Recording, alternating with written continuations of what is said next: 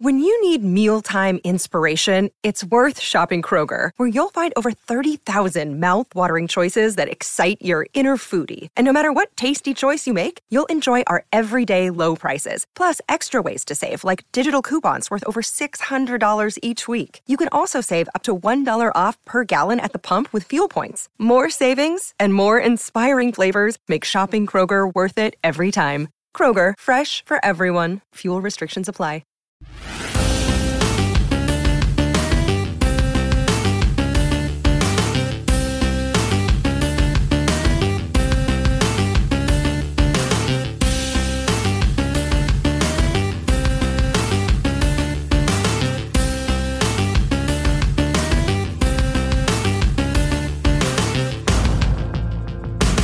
Hey there, and welcome back to the Ninja Turtle Power Hour. I'm Spencer Toon, And I'm Keith McGuffey.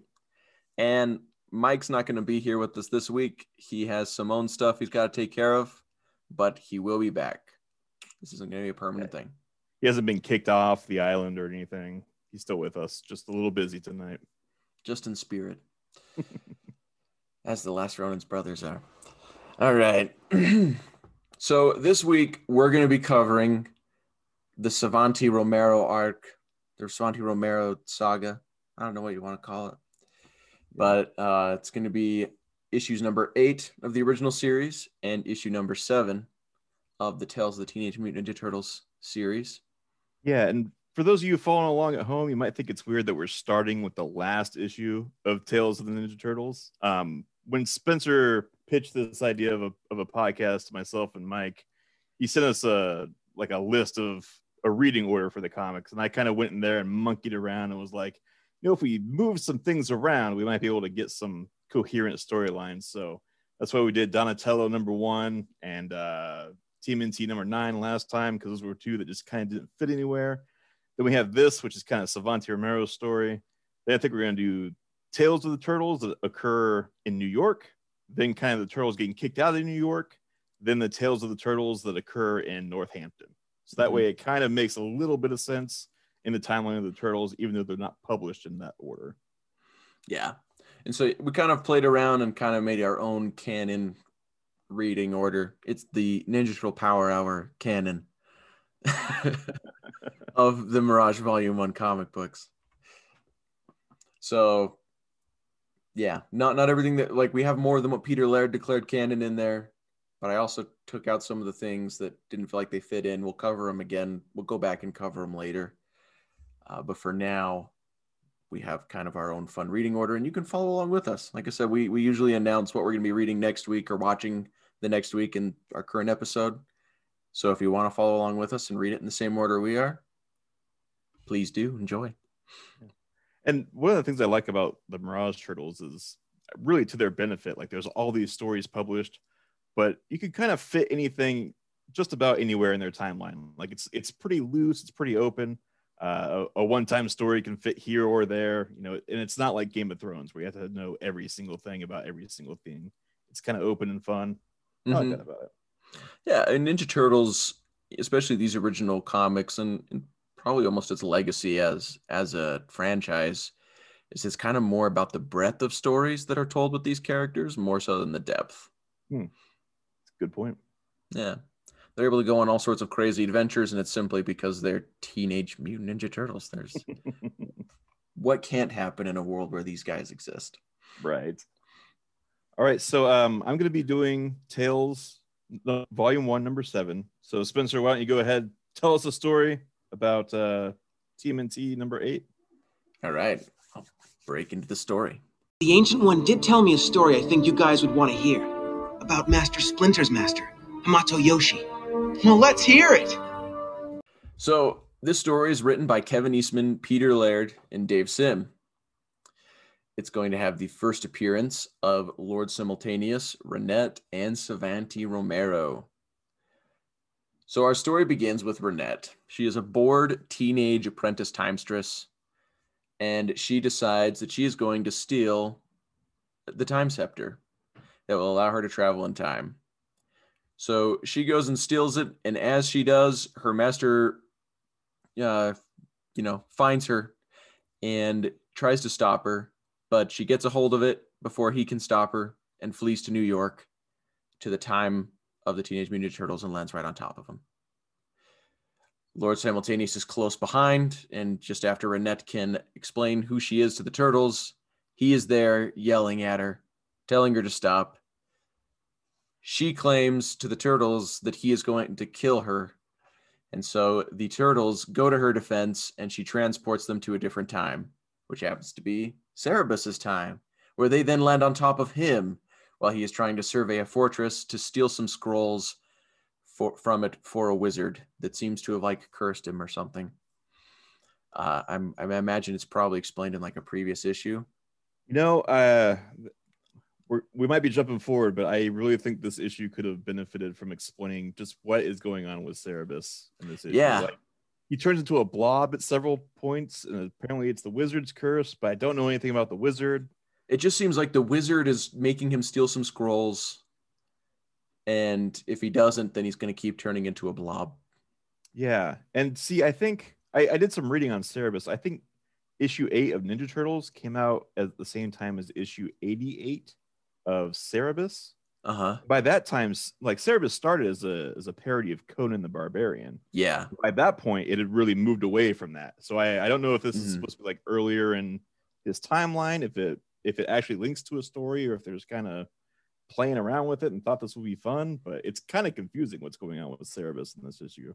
Yeah. I, I was thinking it was probably going to link to the, the timeline, but you're right. In the back commentary, it does say that, you know, he'd moved beyond the uh, Conan the Barbarian parody at this moment and was telling other stories. So I'm It's just shrugging my shoulders. So I have uh, uh Kevin Eastman's autobiography, right? Uh-huh. He goes he published some layouts he did for this issue. And he laid out Cerebus in that. And there's like one page. Uh, it's the one where like Cerebus is thinking to himself. And there's like two of him thinking to himself. Then he turns into a blob, and then the turtles are ready to go. Mhm. On that page in Kevin Eastman's book, like none of that happens. It's just like Cerebus sitting and thinking for a while. He never turns into a blob. Um, he's he's clearly saying more in those panels that Kevin Eastman did than uh, the ones that Dave Sim did.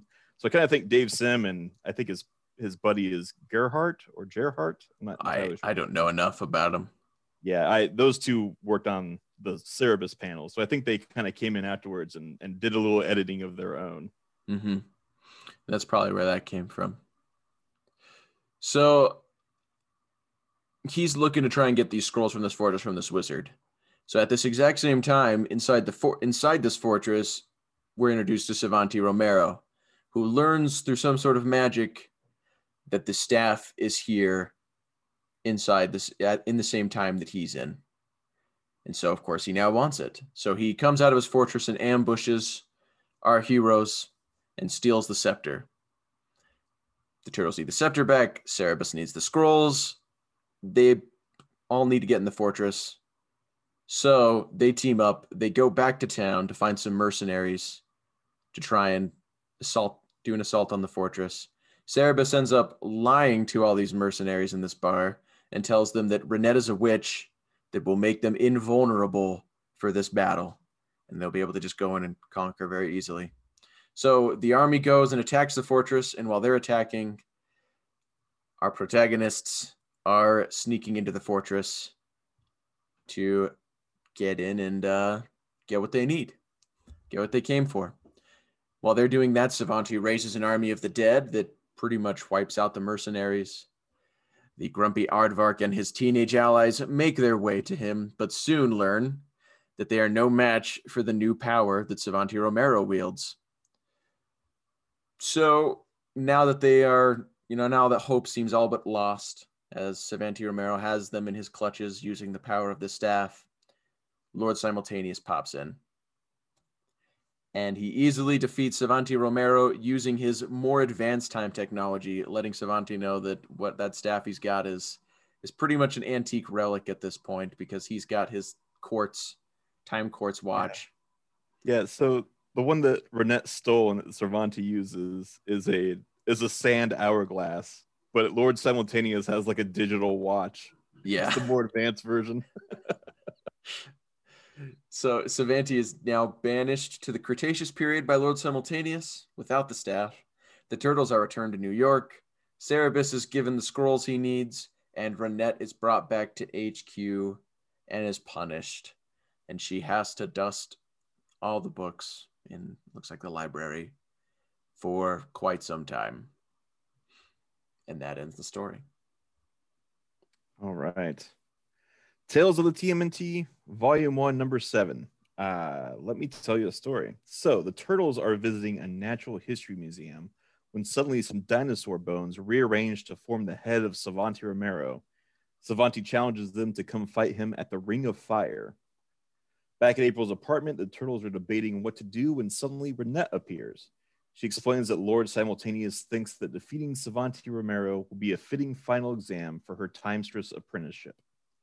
She and the turtles head back to the time of dinosaurs. After arriving in the Cretaceous, the turtles are ambushed by Savanti Romero. He captures Renet and the Time Scepter and heads off atop a pterodactyl. The turtles follow on foot and eventually come to a giant bone structure over a river. It's it, it's kind of hard to describe what the bone structure is. It's basically like two arches that intersect. Where they intersect, there's like a circle in the middle. Mhm. Um, now, it at the apex, kind of above that circle, uh, the time scepter is is in a little hook kind of kind of thing coming off of it, with Renet chained inside of that that circle. Uh, the turtles climb to the top of the structure and confront Savanti.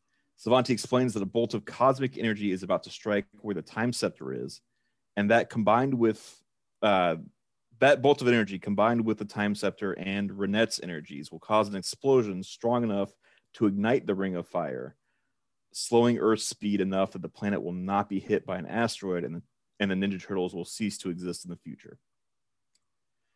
Turtles fight Savanti as Leo saves Renet. Uh, then Leo climbs up to the time scepter with Savanti following close behind. Leo is able to leap out of the way as a bolt of lightning hits the time scepter and Savanti. Both plummet into the river below, and the bone structure collapses.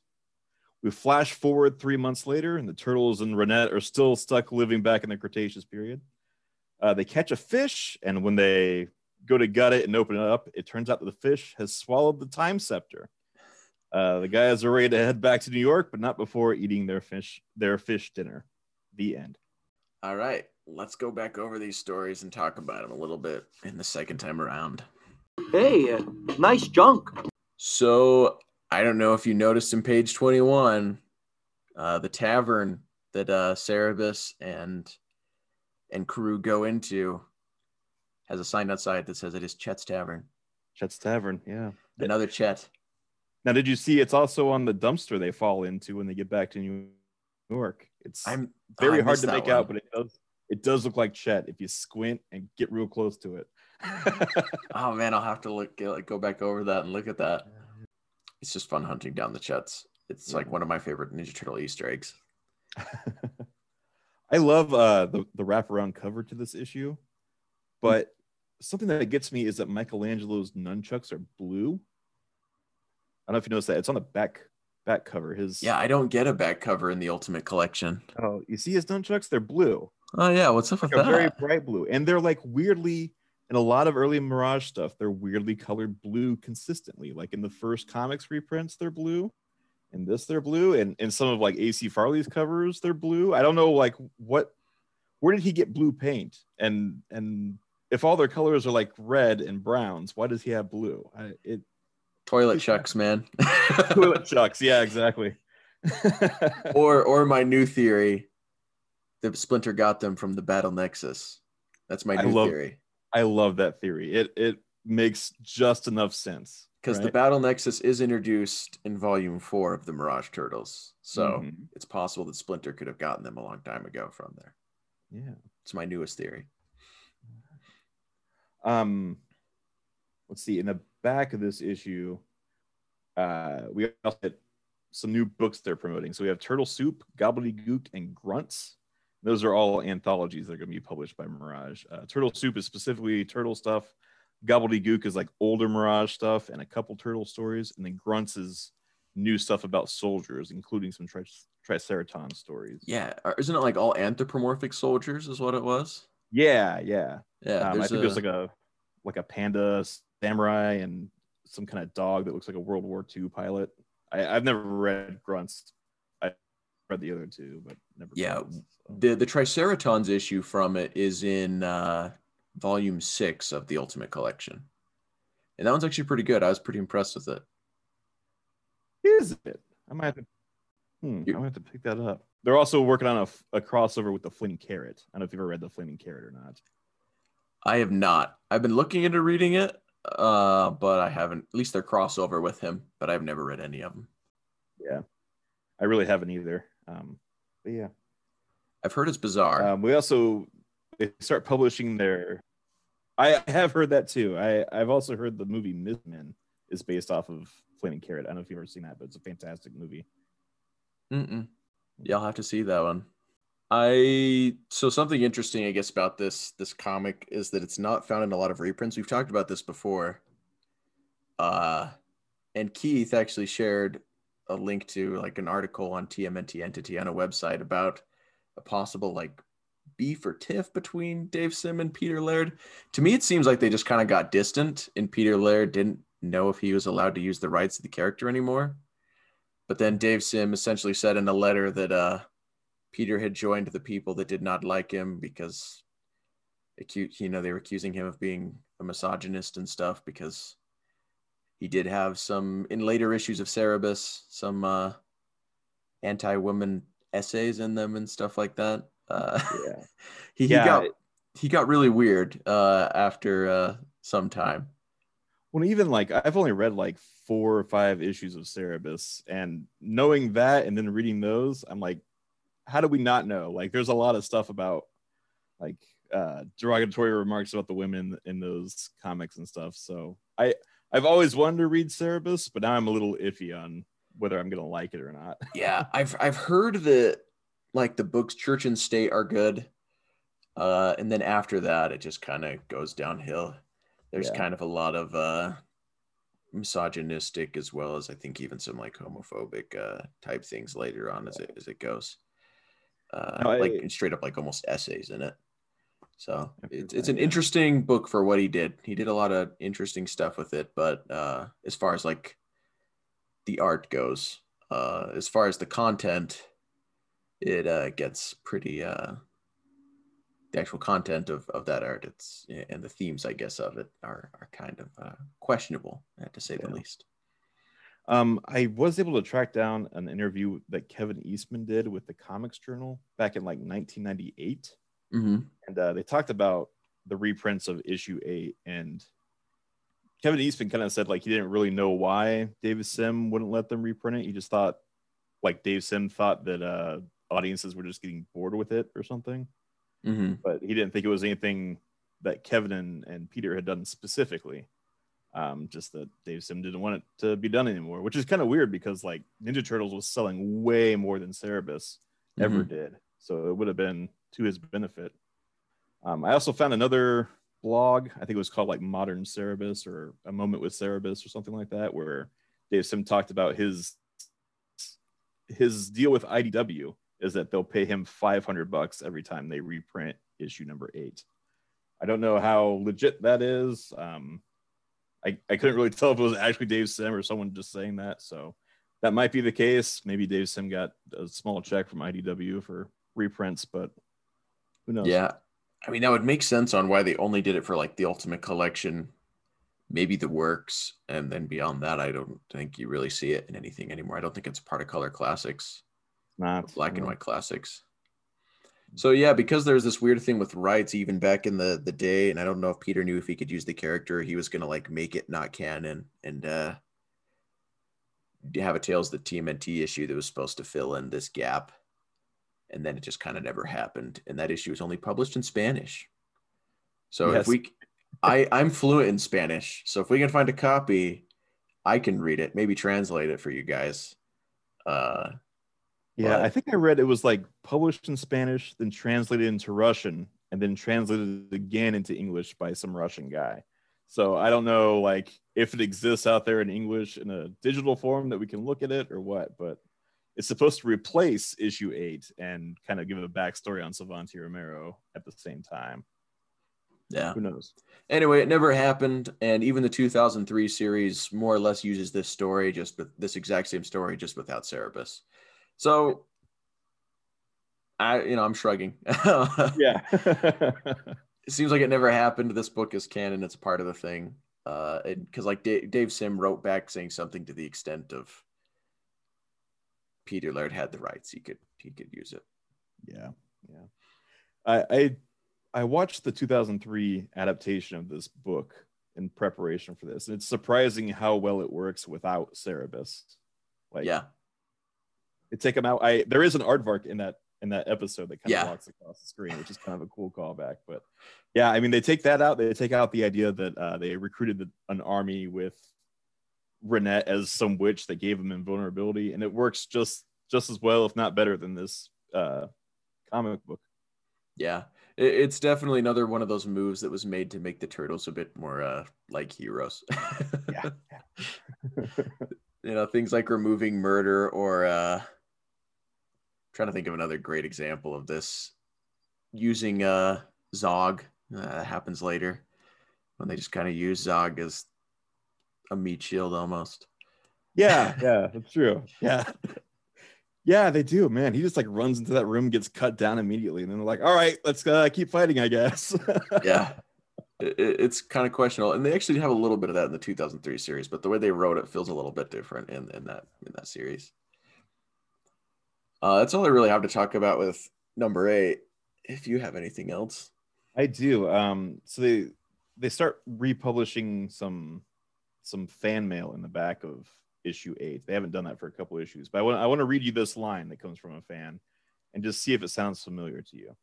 all right So the quote is The turtles are best in the city fighting thugs, killers, muggers in the alleys, rooftops, streets, and sewers. This space stuff sucks. Does that sound like the same argument that happens on Reddit every day? oh yeah yeah. Definitely Back in 86, it was happening.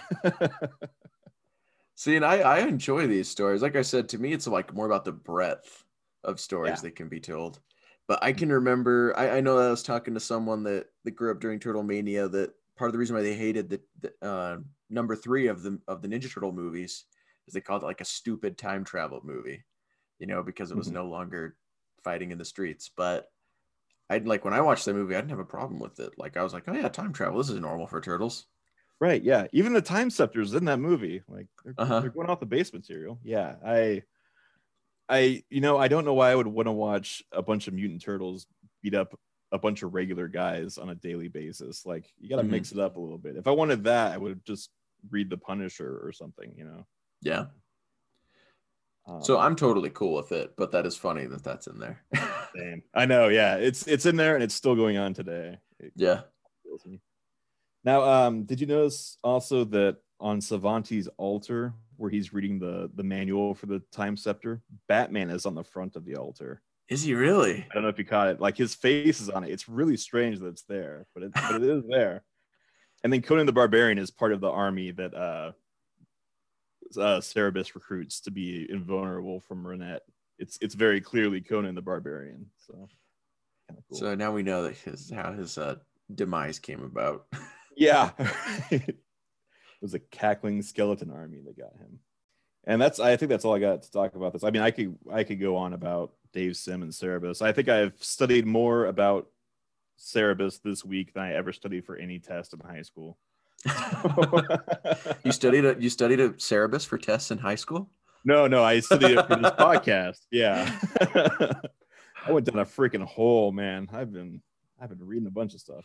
Yeah, for information on Cerebus to anyone who's listening, I would recommend Comic Tropes on YouTube. He has an episode where he talks about Dave Sim and, and Cerebus.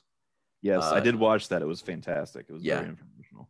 Yeah, he does a- an amazing job of presenting information about comics in general. Like if you want to listen to someone talk about comics and like kind of understand them and get to know them better, go look up Comic Tropes.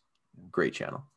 He's also got a like hour and a half long video that I put on in the background today of him just showing off his Donatello toys. Really?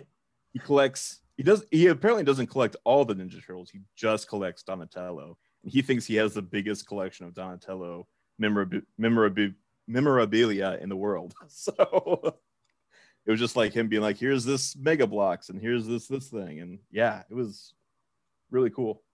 I mean, I'm not gonna fight him on I don't have the, biggest Donatello collection. Um, sorry, I do have one last thing for you. There's a pinup in the very back of this book, uh, and it's by Chet Peace. So there's a third Chet for you. Let me, let me hold it up screen here so you can see it real quick. It's basically just all text, right? There's a little Yeah. bird in the corner.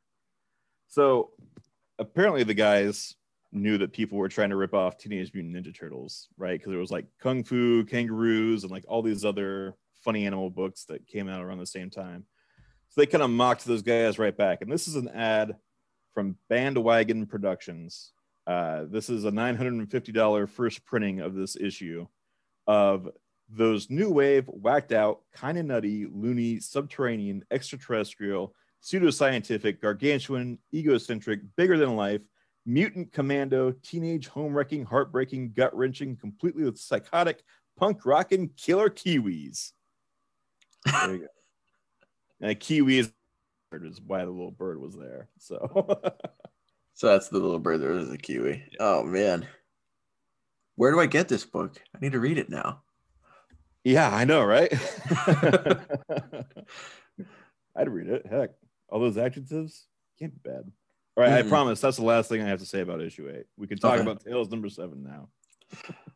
So I don't know if you noticed, but like the clocks on number eight, Renet, are like like analog, like clocks with hands. Yeah, And now the clocks in her outfit are digital clocks on, on number seven.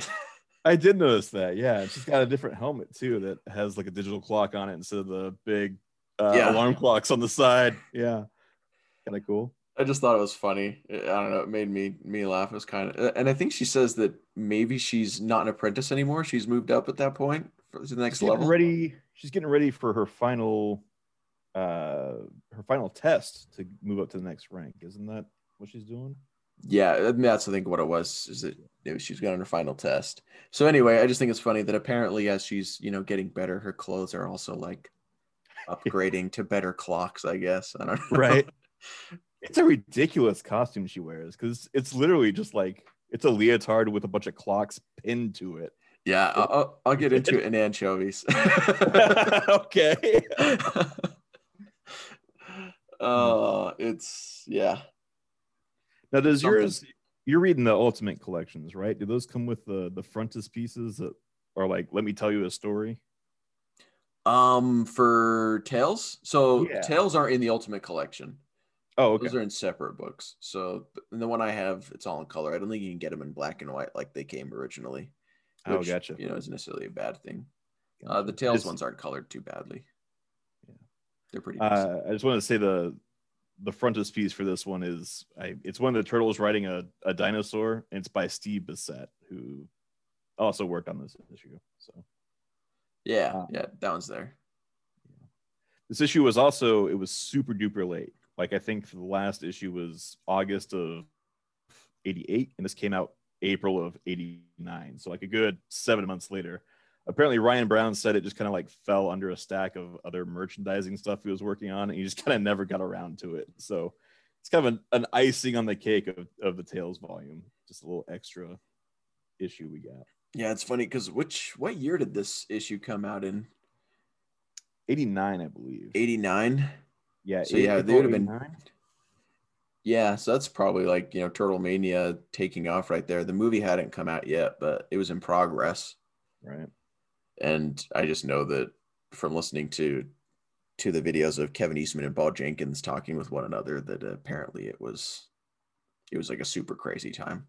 Like everyone at Mirage Studios, even probably more than making co- co- comic books, they were just okaying everything that went through because they tried to quality check uh, everything that came through to license through them and make sure that it was good enough. Yeah. Uh, man, you think of all the merchandise they pumped out around this time, that would have had to been three or four people's full-time job. It's Yeah. ridiculous. yeah they were just in there just like okaying things it's it's nuts um another funny thing is i don't know it's just the fact that they went back and saw dinosaurs i just know that uh peter laird loves dinosaurs Yes. and you can tell because like donatello even calls things by like their very proper names like you're not just getting like a t-rex and a triceratops and a Brontosaurus and a Velociraptor. Like I can't even remember the name of the dinosaur, but it's something Yeah. that I probably would if I was writing it. I would just been like Velociraptor and put it there. yeah, but yeah, he doesn't say he doesn't say raptor, even though they're clearly raptors and everyone knows what a raptor is. He says like diapotamus or something. yeah, like it is it is the proper name, and you just know that Yeah. Peter Laird just knew that and probably wanted to just put that dinosaur in there. I don't know. Well, I, and I Jim don't Lawson know that, but I imagine he did. No, I, I 100% I, I believe that because I think this was written by Peter Laird. And then Mhm. Jim Lawson loves drawing dinosaurs. He has a whole comic called Paleo. It's all just about dinosaurs. So Yeah, that's the other thing I found interesting is like Jim Lawson's style. You can kind of see it coming through, like mostly in Renet and in her face. Like that's very much like Mhm. how he ends up drawing faces as you move on later in the books. But the turtles don't quite look like his signature style as like we know it now. You know, as it ends up looking like in volume four and volume two uh, of the turtles. But you can kind of see it as it's beginning to like evolve and kind of become his own thing and and not so Yeah. much a copy of uh what it was after because like the style evolved but what peter laird and kevin eastman are drawing i'm like at that time yeah. Yeah, like you can definitely tell like if you if you follow one artist through Ninja Turtles, they all change a little bit. Like even Kevin Eastman's stuff now looks Mhm. different enough from what he was doing originally. But like Jim Lawson, t- he just veers straight off. I like he looks way different now than he did uh, back when he was doing Tales. I don't know if he was trying to ape the style of Eastman and Laird or if his drawing was just that different back then. I, I don't know, but it's it's night and day when you look at this issue versus Volume Four. yeah it's it's very very different but like i said you can kind of see it coming through like renet's face looks very much kind of like his style ends up looking later Yeah. uh as it goes on through so it's kind of it's kind of cool seeing that stuff pop out uh, as you're reading through it i enjoyed that Um, there is a weird pinup in the back of this book that's uh, Turtles in Hawaii by Kevin Lewis. I don't know who Kevin Lewis is, but he draws a good uh, turtle in a in a hula skirt. Man, I wish I wish we got these pinups. Maybe it'll be in number seven. Uh, Maybe, yeah. Collection. I'd I, I don't know if they'll ever reprint them because I a lot of those people's names I've never seen anywhere. I don't know if they still own the pinup or if Mirage owns it. That's you know. true. Because all the creators write stuff, it could be a Yeah. whole a whole mess.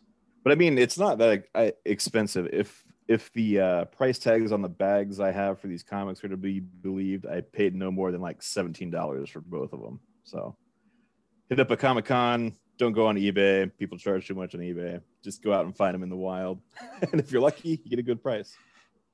Yeah, I, I haven't been able to find any at my local comic book shop when it comes to these old books. I might check out a few others in the area, but I haven't been able to find anything. Yeah, just expand what local means. Your net gets a lot bigger. Yeah. no, I know. There, there's another one that's like kind of close called Black Cat Comics around here that I, I might go to. It's probably like the next closest one. And that one I hear has a good selection of like old back issues and things. Because the one I like going to is just because it's really close by. Also sells like a whole bunch of board games and a lots of nerd memor I don't know, there was not memorabilia, just just nerd stuff. It's called the Nerd Store. Uh and it's a great Pops store. Toys and whatnot. Yeah. It's a great store, but it's definitely not as apparently it's not as uh geared towards comics as Black Cat is. Gotcha, gotcha. Yeah. So, if we're all done with that, let's get talking about Renee's outfit in anchovies. Back on that subject. No anchovies.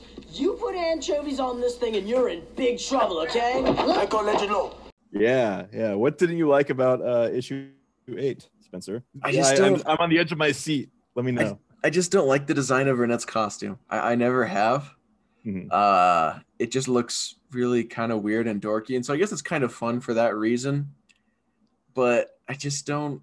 I just don't love it. You know, it, I struggle with it sometimes. It's very weird because it's like it's a giant helmet. I, the Yeah. thing is huge. Then It's a cape, then a skin tight bodysuit with with a giant belt. Like it, it looks ridiculous. Nothing about it matches or goes together whatsoever. Yeah. Yeah, there's an outfit that they give her in the IDW series that's kind of like a full bodysuit and it's kind of got like almost like a bluish T shape and stuff. I think that's been my favorite one I've seen Yeah. so far is that outfit. It actually looks pretty cool and stylized and, and comic book superhero esque. And so I, I'm kind of a fan of it. Yeah. It, it looks functional, at least. Like this thing with Mhm. a bunch of clocks hanging off of it Yeah. doesn't look functional whatsoever. Yeah, like I think that's probably the weirdest part for me is like I guess all the clocks hanging off of it. It just it's bizarre. How would you know that she was a time traveler if she wasn't covered in clocks? Fair enough. I mean, apparently, whatever society she lives in is obsessed with time, or maybe it's just the it's the work uniform, because her parents made her get this job as an apprentice timstress to teach her responsibility. yeah. So I guess it's maybe the time uniforms. But then Lord know. Simultaneous is wearing like a he's dressed like a one of the guardians from Green Lantern. Like he's just got a big robe on and a Galactus helmet. Yeah, I don't know. It's weird. it it doesn't make any sense to me. But anyway, the outfit's bizarre. Uh, it's not one of my favorites. I, I kind of like what they did later on in IDW. Yeah. Um, there's also a lot of like coincidences, I guess, in the story of like the turtles, Renet landing on the turtles, and the turtles landing on, you know, and then them going just landing on Cerebus. Is that, uh, you know, and then for some reason it's in Savanti Romero's time. Cause like in the in the cartoon version of this, he's like calling to the staff with his magic, like trying to get it to come Yeah. So it makes sense that they get drawn to that time when Renet is kind of irresponsibly just being like, take me anywhere but here. And so then Savanti is able to take advantage of that uh, type of command to be able to, with his magic, like draw it to his time. And this was just kind of a coincidence that they end up there. You know, it's like Yeah. it just happens to be in the same time as Cerebus. Right. So it was a little, you know, I will I will kind of complain about that, I guess, a little bit. It does feel kind of nitpicky. There's plenty of coincidences in Ninja Turtles. That's just the way it is. Right. Yeah. Yeah. Nothing gets the plot moving faster than your main characters falling on other characters they're supposed to be working with. Right. Yeah. Yeah, and I guess that, that kind of would be another complaint is like it does feel like the very beginning is like at this break breakneck speed. So you can Mhm. like pacing so that you can get like all the characters to meet up with one another that are supposed to be meeting each other. And then it kind of after that, you know, calms down and gives you the rest of the story. But Yeah. it really felt like those first pages of trying to get everyone in the same place were just like at, went at a breakneck speed. Yeah, well, and what gets me is like sometimes the staff talks, sometimes the, the scepter talks to Renet and says, I need a date and a time and a place. Mm-hmm. And sometimes Renet can just say, Take us before human recorded history, which I think they go back to like the 1400s, which is well after we started recording human history Yeah. and and then the staff stops talking altogether and s- there's some crazy alert system that Savanti Romero has to alert him that the staff is there we never quite find out what it is it's just like a giant talking thought bubble it's Yeah. really strange but Yeah, like that that bit was also kind of weird. The only explanations I can kind of come up with for that is maybe the staff is, you know, has a very limited AI because it's old technology, and so you know, like Siri or or any of the other uh, AIs that you have Right. on your phone, it can hey only Google like answer certain questions. I wonder Beyond that, it's like, uh, I don't know how to help you there. Sorry. Yeah. I wonder like if we said hey Google and hey Siri and hey Alexa if someone at their house right now like all their devices are going off you know if they're listening to this podcast If they did, you're welcome, dear listener. yeah. I don't know what you Googled, but you're welcome. I don't dare say the Amazon Echo's AI name because I do have one close Yeah. by in the room and she will go off and interrupt this podcast. good to know. Good to know. Yeah. Uh, for me, one thing that really takes me out of this issue is like I, I do like Savanti Romero. I think he's really cool, but like he does these uh incantations towards the end that are all like just ridiculous. He talks about like mustard seed and celery beans and whatnot, and it just totally Yeah. takes me out of it. It, I'm it like, is pretty wacky. nothing. Yeah, just say nothing and shoot a beam out of your hand. That's all I need. You did it earlier. Why do you have to say all these words now? It's it's ridiculous. Yeah, for me, it makes me think of uh, Etrigan, which actually is another Jack Kirby creation. Yeah, yeah, yeah. You know how he always speaks in rhymes, Mhm. A- and for me, it kind of like reminded me a bit of that. Except for you know, it's even wackier than anything Etrigan says. Etrigan actually sounds super poetic, and this just kind of sounded like a, a, a children's poem. yeah. I'm trying to think of that famous children's poet that I should know off the top of my head. uh, Shel Dr. Silverstein. Oh, okay. It sounds like something Shel Silverstein would write. Yeah, yeah. It sounds like the first uh the first poem you wrote in your high school English class when you were studying English. Like it it reads like that. Yeah, Just- sorry, I, I won't do Shel Silverstein dirty like that. It's like an English class poem. Because he actually writes some genuinely clever, funny stuff. All right. Yeah, yeah. Yeah. I'm just trying to say it was wacky. It was whack, as the kids say. That's that's something the kids still say still say, right? All right, man. I'm older than you. I ain't got a, I ain't got a damn clue. Uh, Uh, yeah, I had that as my other complaint was the land before recorded time thing though, and, and the reason why that's that's a thing is because it says in the commentary why that uh, error was there, and it's Oh. because Kevin Eastman didn't think that like Cerebus really had a timeline or was like really anywhere, and so he thought it would work. But then apparently Dave Sim actually did have a very specific time that Cerebus was supposed to exist in, and so then he then corrected it in like an editor's note in that same Okay. panel. And Yeah. I guess it wasn't worth fixing. I yeah, I guess not. Uh, yeah, because it. I looked up because it, it has the editor's note and it says the editor is Tarim. And I was like, who the hell is Tarim? Tarim is uh there's a point in Cerebus where Cerebus becomes the Pope, and Tarim is the god of the religion that he's the Pope of, apparently. So that was apparently the editor of this book, also. So the book was probably in, in the middle of the church and state book then is probably where this was at the time yeah. before the uh, misogyny essays. Right. but not before the misogyny. It was before that. All right. Yeah, and then we we kind of we hit on this already. What what is happening with Cerebus in this in this issue? Who is this wizard? Why is he looking for these scrolls? He gets turned into a blob several times, and it was really confusing the first time I read it. It's still kind of confusing to me now, but I can at least piece it together. But I really think like four sentences maximum could have explained what was going on with Cerebus and made this read a little easier. Yeah, I feel like you can kind of infer it by reading, but it definitely isn't the clearest thing. No, no, not at all. So in uh number seven, my only real complaint for it is that it's kind of like a very tropey and ex machina story for them to like find the time scepter in the sh- in the fish. Like I feel like that's like one of the oldest like ex machina tropes in the book. so it didn't feel like super creative, but it was still fun. Yeah, it's it's weird that they use that because like we know the turtles can swim, right? Like why couldn't they have found the scepter? Or it could have washed up to shore. You know, like, why'd it have to be through the fish? They could have, you know, they could have made a net and like found it that way, something. And on top of that, we know they were back in time for three months, and like we never really get any stories of what they were really doing back there. There's a couple of short stories of them just kind of goofing off and carving uh Fred loves Wilma into rocks and stuff. yeah. They never really they never really take advantage of this kind of cool plot of turtles living with dinosaurs. Maybe we'll get it one day. Maybe. Here's hoping, man. Yeah. My big to see. thing, my big complaint about this issue, I, I really like this issue, but like Savanti Romero's plan is to like light part of the Earth on fire, which will slow it down so that we don't get hit by a meteor. Because he wants to do that because why exactly? like it seems like a very convoluted plan. Because he's evil. I know.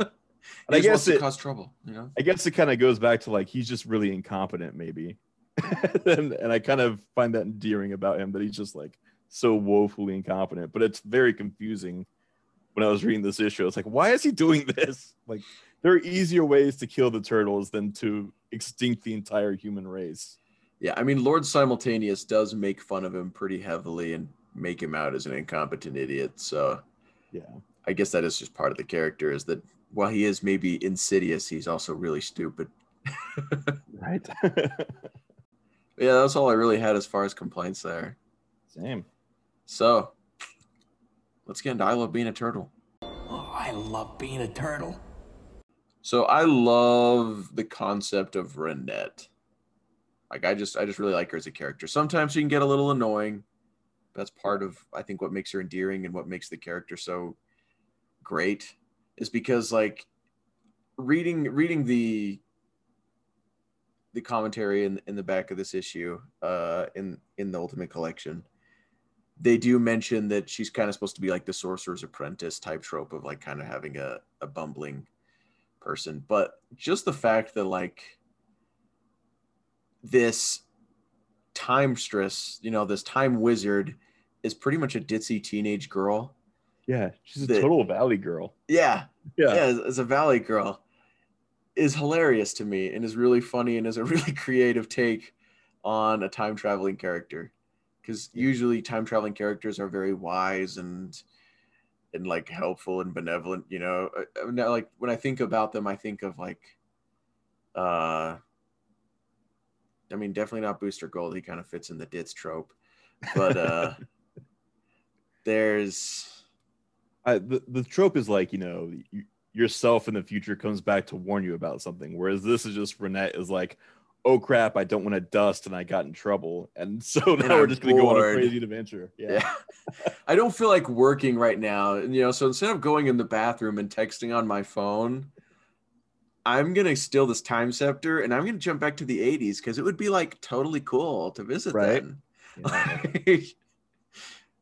it's how a time stress, uh, I guess, spends her free time. right. How she I definitely. I definitely like this uh, kind of protagonist antagonist duo way better than uh, uh, what is it, Radical and Complete Carnage. Like, I think these two work way better than than those two do. Because, like you said, Renet's a pretty unique character, uh, Valley Girl, Time Wizard, and then Savanti Romero. I love that design. I love, I love how evil and and completely incompetent he is with how evil he is. Like comes up with these over elaborate plans. Uh, he he doesn't know how to use a time scepter right and all this stuff. It's it's fantastic. I love it. Kind of like almost like a Dr. Doofenshmirtz before Dr. Doofenshmirtz. yeah, exactly. I, I like Cerebus's one-liners uh, in here. There's a lot of good ones. Things like, uh, you know, this time without any woohoos or or things like that. You know, just these cutting remarks to the to the Yeah. turtles that kind of mock uh, some of the things they do. Well, yeah, I- and I think it's specifically like the fact that Raph beat the crap out of the messenger that was supposed to tell him when it was time to go. yeah, He's just like he's way too into it. He's just ready to beat up whatever comes his way. So he beats up the messenger immediately, and then Cerebus is like, maybe keep him on a short leash. You know? yeah. He says, "It's a good thing I don't believe in omens or something like that." yeah, yeah, it's really good. Yeah, and then he has another one where he says like wizard types are always hiding out in strange form, like strangely formed structures. Yeah, they they prefer oddly shaped rooms or something like yeah, that. Yeah, they prefer Yeah. oddly shaped structures. I couldn't find the quote after I finished reading it to, to write it down in here, Yeah, but it was it's a hilarious thing to point out as a trope because it's it's really true. Like whenever you have like an evil sorcerer, he's in some janky tower up there, uh, weaving spells and stuff. right. I also um I I really like this crossover with with Cerebus.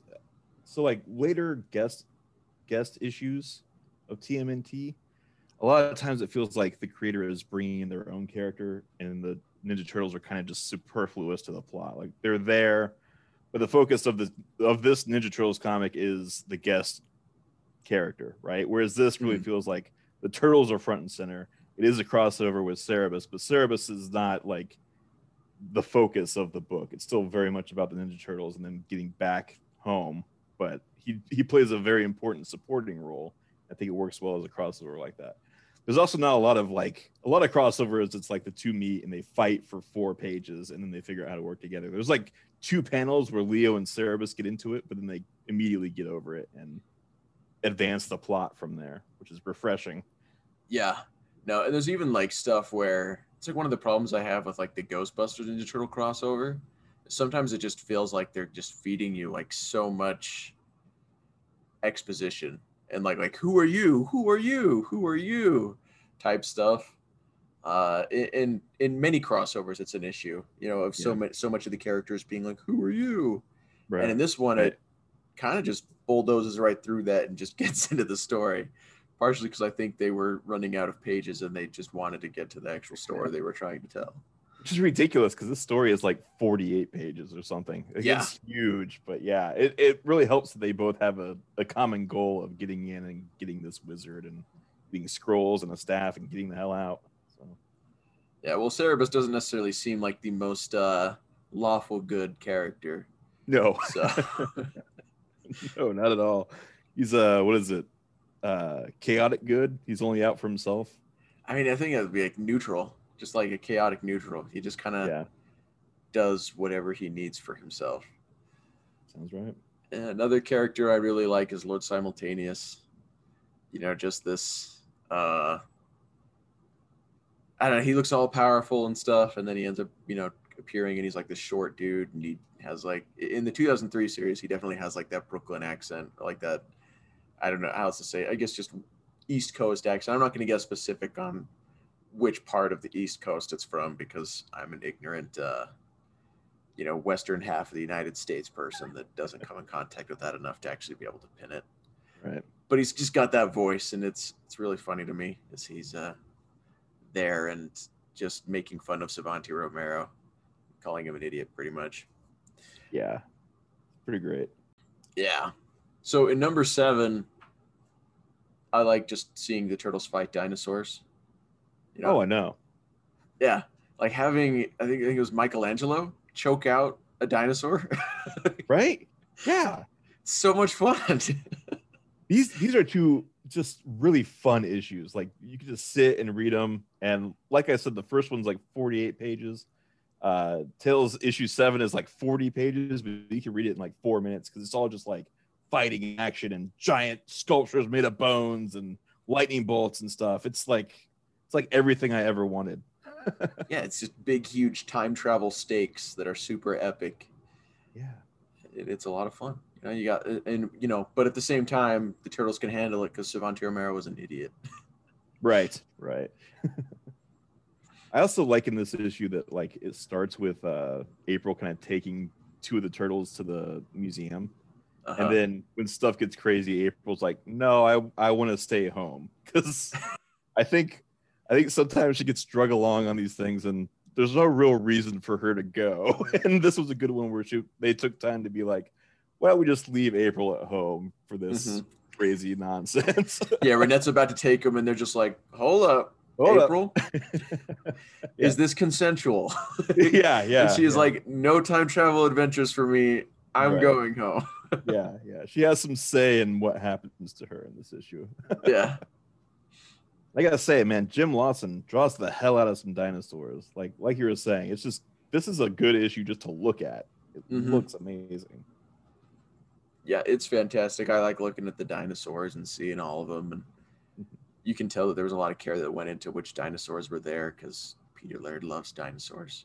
Oh I highly doubt that he was going to put a dinosaur that did not belong in the that was outside of the Cretaceous period in this issue. he, had it down, right? I like Yeah, man. Savanti's bone armor. Yeah, I the bone armor and the the him making that thing out of bones. I man, this is this is maybe my favorite issue of of Tales of the TMNT Volume One. It's just it definitely has some narrative issues. It it blows by a breakneck pace, but man, mm. it's fun and man, it's cool to look at. at. Jim Lawson, Ryan Brown, kind of at the top of their game. It's it's a series that we thought was maybe canceled, and here's a issue seven months later icing on the cake. Checks a lot of boxes for me. Yeah, it's really enjoyable. I also like when Mikey just pop like points out all of the plot holes in time travel. He just starts like talking about like, well, you know, if we exist currently, then he hasn't stopped our existence in the past. So like we're still fine. Like, do we even need to do anything technically if we're still here and still alive and still exist? We've already won, right? I, I like that it's Michelangelo too and not Donatello because Yeah. I think Michelangelo has that knowledge from like reading too many comic books and watching too many movies. And Yeah. but if Donatello had done it, he'd get into all the like Oh, alternate timeline theories and crap and it would have just drug out. But with Michelangelo, it's like time paradoxes are weird narratively. So what's going on here? Yeah, I, I thought I found it really funny. Well, that's it for I Love Being a Turtle. Should we talk some Channel 6 news? Yeah. This is April O'Neil of Channel 6. This week we have a new pop that's being released. I think it's still up for pre-order. Uh, it's going to be released in March of Krang. It's going to be like Yes. a whole six-inch Krang. Usually, I'm not a fan of like 1987 designs of things, but I really like the way this Krang pop looks. Yeah. So it's actually it's based off the toy version of his robot body, not necessarily the cartoon version. Like there's the blue around the hole where Krang goes. There's some some metal accents in the arms and legs. He looks a little more aggressive. But I, I already put in my pre-order. Um, don't tell my wife, but I am getting it. I sat there debating it for like a while and I had to you know I, and my wife like even like pulled up this like questionnaire on her phone of like if you should buy things because I was sitting like teetering on the edge I'm like do I really want this and I, I ultimately decided yeah because it was an exclusive it wasn't going to be around forever I couldn't I couldn't sit on the, the fence for this one Right. Yeah. so I went in and got the pop because I also am a pop collector I collect Oh, yeah. pops so it was one of those things where I was like all right I'm going to pull the trigger speaking of which I still I just bought this Krang one but I still haven't bought the movie turtle ones because I actually like those ones. I Those didn't are really, cool. yeah, I didn't really like the ones that were designed from the '87 series. I like the Casey Jones from then. I got that one, but I didn't Yeah. really like the the '87 series type designs that the pops had. So I never got those, but I really like the way the movie ones look, and so Yeah. I will be hopefully getting those. I have the Ikis of the turtles. Except Ikis, Raphael. They're like look like tikis. Okay. Yeah. Yeah. Yeah. They're they're yeah they're really tiki looking, and I I liked I like how they look a lot, especially the Shredder one. Cool. Uh, so I got, I have all of them except for like Splinter and Raphael. I don't know if I'll ever get the Splinter one because I don't know if I love that how it looks that much, but I will hopefully eventually get Raphael. I try to keep a very small Funko Pop collection. I, I try to get things that I can't get other toys of. So like I've never seen a, a Proto Man from Mega Man, so I have a Proto Man, or like a Homer Simpson as King Kong. You know, I, I try to get stuff I, I don't have already. At, my thing with the Turtle Pops is like I have to have all four of them. And I'm mm-hmm. not willing to drop that much money on four things that are also going to sit on my shelf forever. You know, Yeah, I I They're really that. cool to look at though. They look really cool. Yeah, and I, I have a, a kind of a problem with pops. My problem that ends up happening with pops is whenever I go to my my local convention, my local nerd convention, there's always like a pop booth that has them at a good price, and I can't help it. I, I end up buying, you know, it'll be like three for this much money, and I'll be like, well, I can't say no to that. Right. If I have five, I might as well get six. Well, at six, you might as well get 12. Yeah, I know how it works. yeah.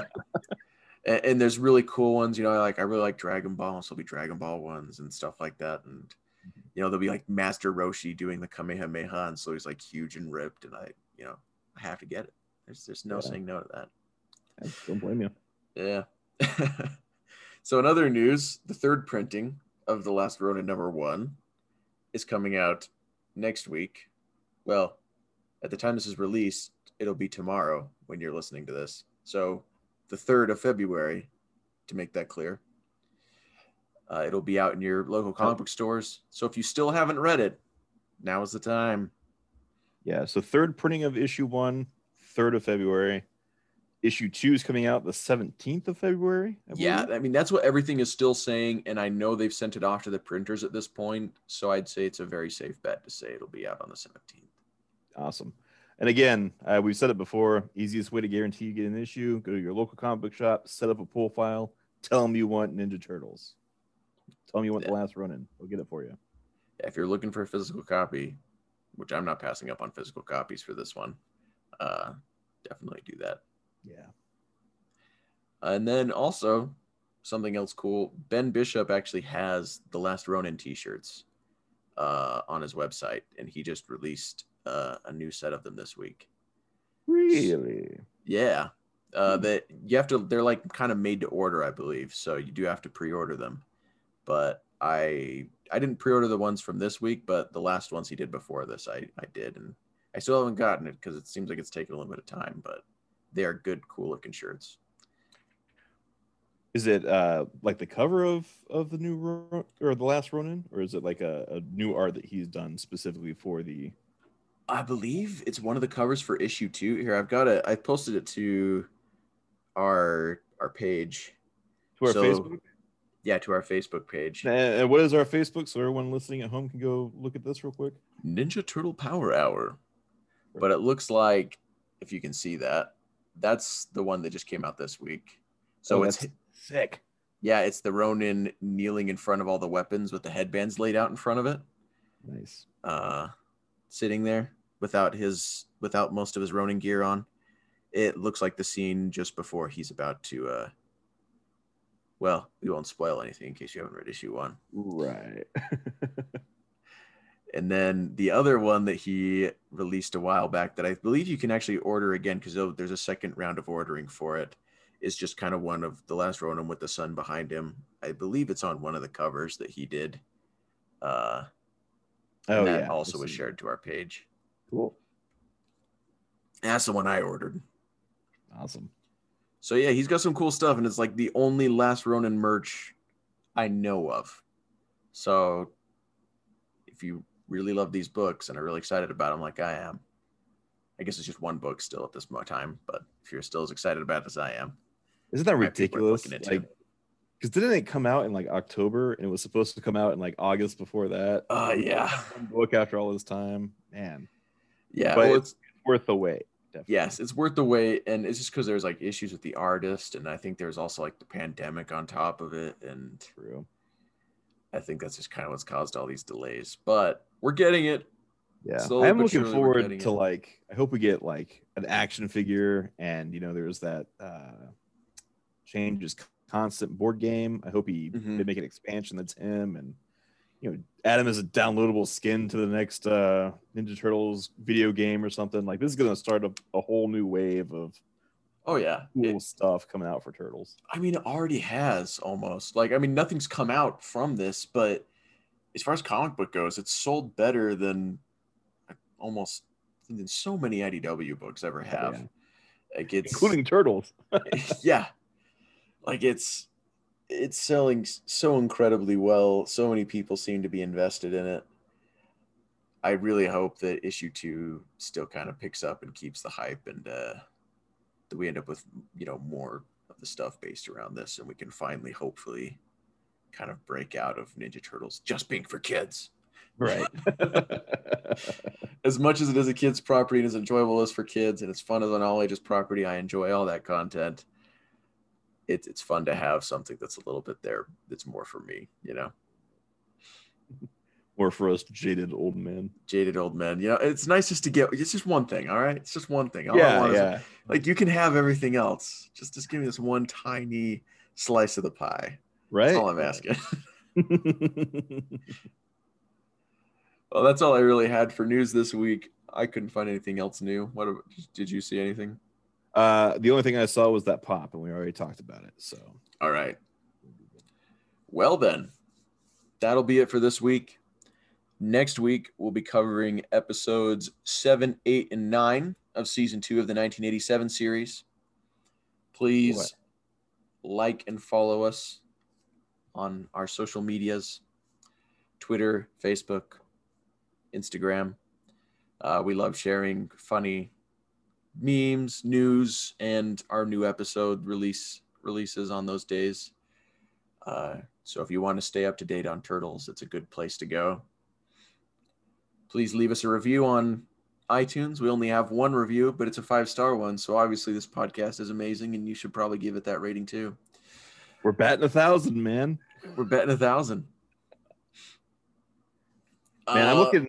I'm just looking real quick at uh season two's episodes seven, eight, and nine. This looks like an amazing run. We got Enter the Fly, Invasion of the Punk, Punk Frogs, and Splinter No More.